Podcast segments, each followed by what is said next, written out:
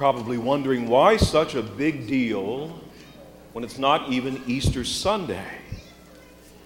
But our church has um, this sort of system we call progressive solemnity. And um, so Easter is the most important of our feasts, and therefore we uh, stretch it out for eight days. And thus we are called to continue to celebrate Easter each of these eight days as if it were last Sunday. Unfortunately, we can't quite afford to do that. Uh, so there's no brass today, but otherwise, uh, I think we're pretty close to what we did last week in our prayer.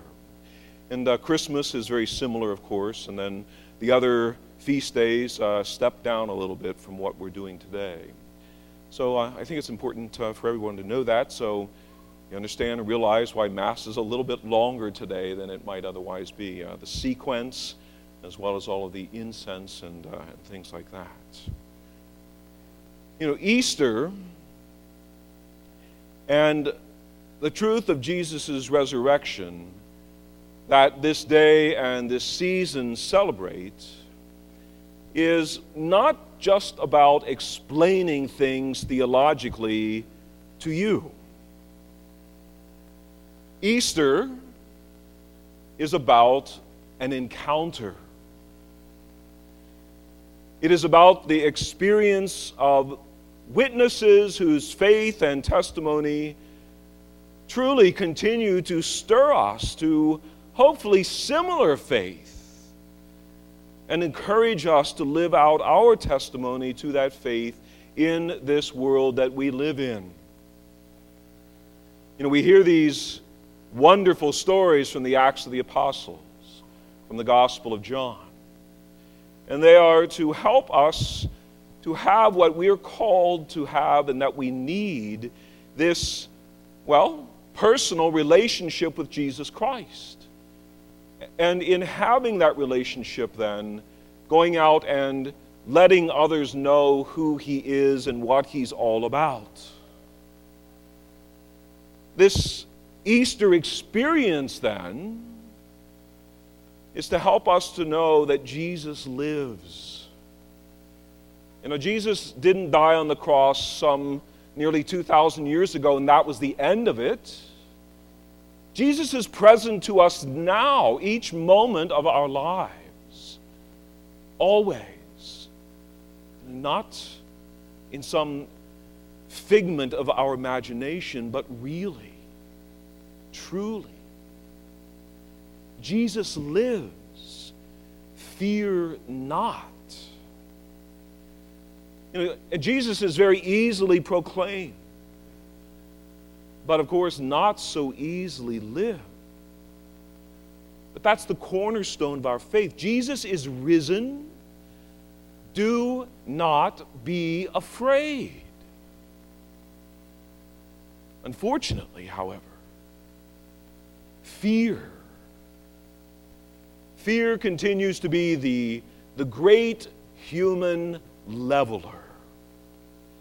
Everybody is fearful of something, some public or private demon, some terrible unnamed gnawing that erupts even in the midst of joy, some cloud that hangs over our heads or lurks in the recesses of our spirit.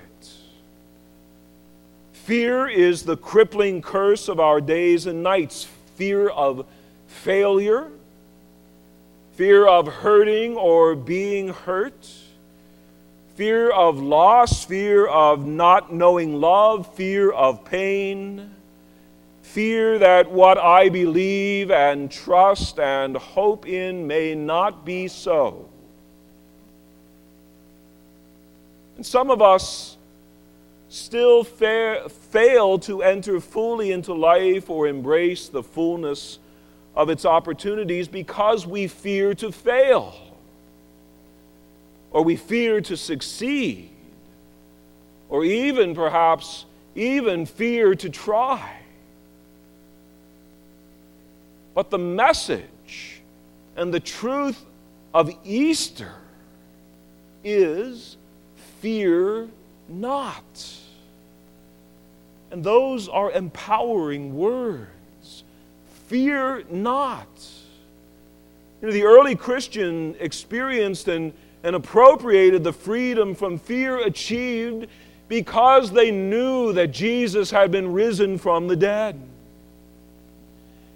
And this fact is admirably illustrated in the radical transformation that overcame them.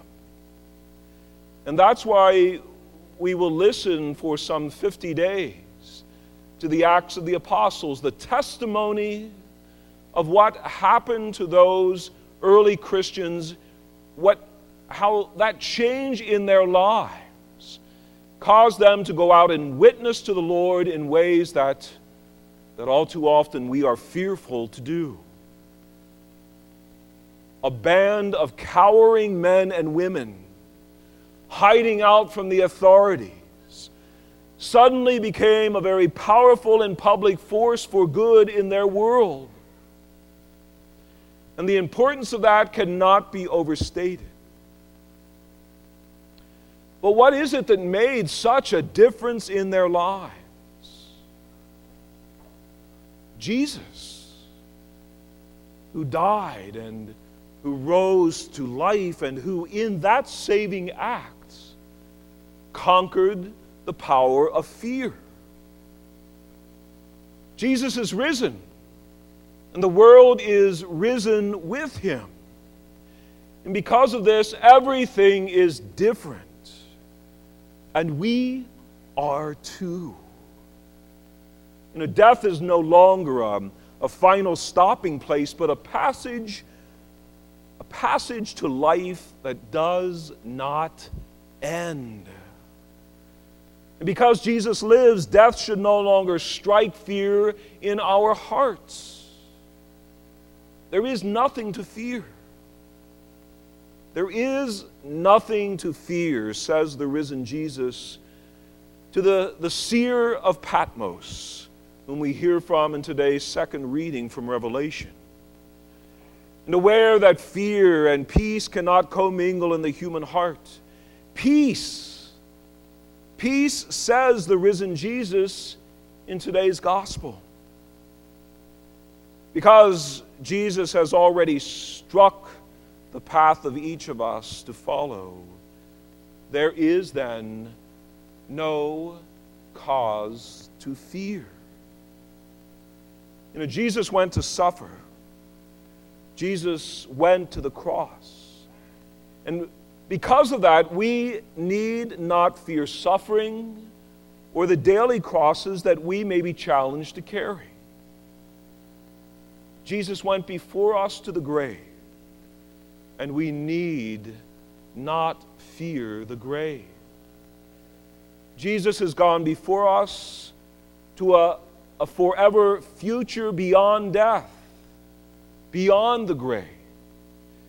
And we need not be fearful of following his lead. And yet, and yet, despite all of these assurances, and despite the fact that the imperative, fear not, and other similar admonitions against fear are repeated literally hundreds of times in the scriptures, what do we do? We continue to allow fear to have the upper hand in our lives. And why? Why do we do that? You know, could it be that we have yet to enter fully into the experience of Easter? Could it be that we have yet to welcome Jesus risen into our own personal lives? Could it be that we have yet to really and truly believe?